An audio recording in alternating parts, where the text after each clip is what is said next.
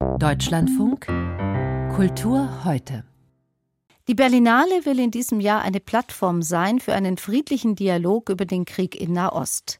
Die Kraft von Filmen und offenen Diskussionen könnten Empathie, Bewusstsein und Verständigung fördern, so das Führungsduo bei der Eröffnung der Filmfestspiele.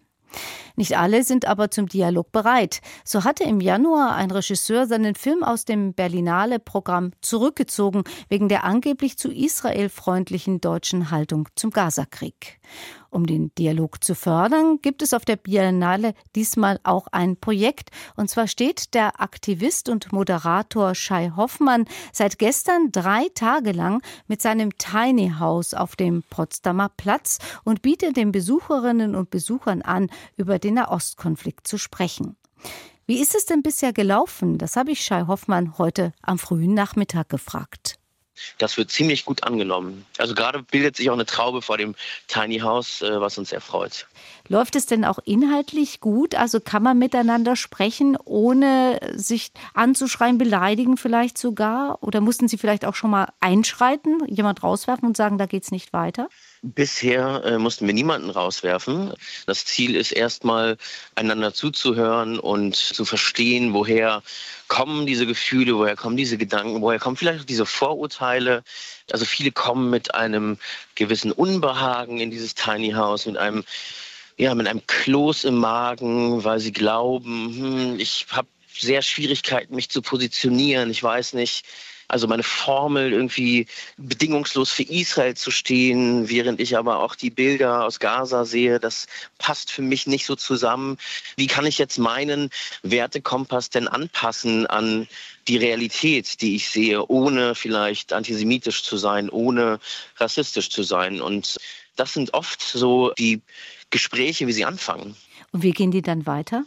Indem die Menschen zum Beispiel, die alle mit im Tiny House sitzen, so ein bisschen ihre Sichtweise mitschildern und dann auch wir gefragt werden. Also ich als äh, deutscher Jude mit israelischen Wurzeln und Ahmad äh, Dachnus als Palästinenser, wie er denn dazu steht und was er sich beispielsweise als Palästinenser von der Bundesregierung, von der Gesellschaft, von der Zivilgesellschaft wünscht. Sie haben schon angesprochen, dass viele Leute mit so einem etwas unguten Gefühl dann erstmal kommen, weil sie nicht so genau wissen, wie sie sich selbst positionieren sollen. Warum fällt es denn den Menschen in Deutschland gerade so schwer, über Israel und Palästina zu sprechen?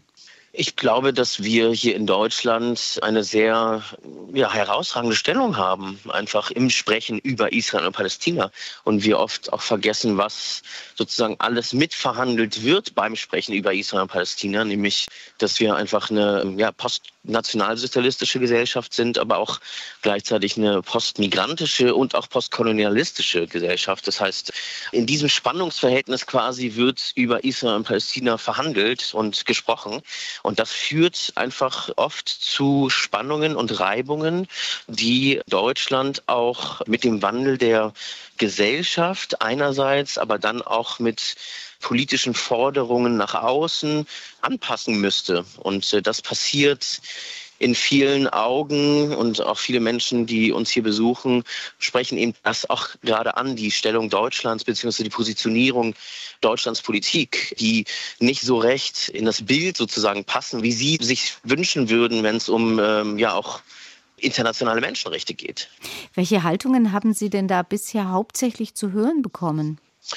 Also ich würde sagen, wir haben da schon eher ja, die postnationalsozialistische Perspektive bekommen. Also viele, die deutsch-christlich sozialisiert sind, die in das Haus kommen und ähm, auch einen gewissen Schuldkomplex mitbringen. Wir haben eine Person gehabt, die aus der DDR stammt und die sich 1997 auf eine Reise begeben hat nach Israel und Palästina und sich sozusagen mit eigenen Augen angeguckt hat, wie die PalästinenserInnen in der Westbank äh, und in besetzten Gebieten leben. Und ähm, das hat sie dann wiederum wiederum dazu veranlasst, auch mit ihrem Verein sich auch für die Rechte der PalästinenserInnen einzusetzen. Also ich würde eher sagen, christlich sozial sozialisiert und viele, die eben diesen Schulkomplex mitbringen. Maximal sechs Personen können in ihrem Tiny House miteinander sprechen. Nun ist es ja immer eine andere Situation, ob man da alleine reinkommt und mit Ihnen und mit Ahmad Dachnus spricht oder ob die Leute auch miteinander ins Gespräch kommen. Ist das so? Ja, das ist auf jeden Fall so. Also ich finde das ganz toll, wenn einfach die Menschen miteinander ins Gespräch kommen. Jetzt gerade passiert das auch. Ahmad steht zwar drin, aber also ich kann jetzt hier auch sehen ähm, durchs Fenster. Die Diskussion, die läuft auch untereinander ziemlich gut. Also wir haben so ein paar Regeln. Wir definieren ein braver Space, einen mutigen Platz oder einen mutigen Raum, in dem kontroverse Themen respektvoll miteinander diskutiert werden können. Man lässt sich aussprechen, man spricht auch einander nicht den individuellen Schmerz ab.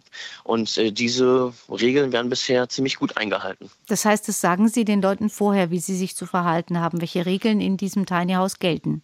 Genau, wir setzen einen bestimmten Rahmen, der uns auch die Möglichkeit gibt, dann gewisse Gespräche, die einfach nicht mehr konstruktiv verlaufen, dann auch zu beenden.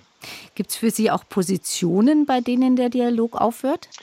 Sicherlich, ja. Also Dialog hört auf, wenn Argumente oder gewaltverherrlichende Aussagen getätigt werden, die einfach nicht mehr auf dem freiheitlich-demokratischen Grundboden stehen.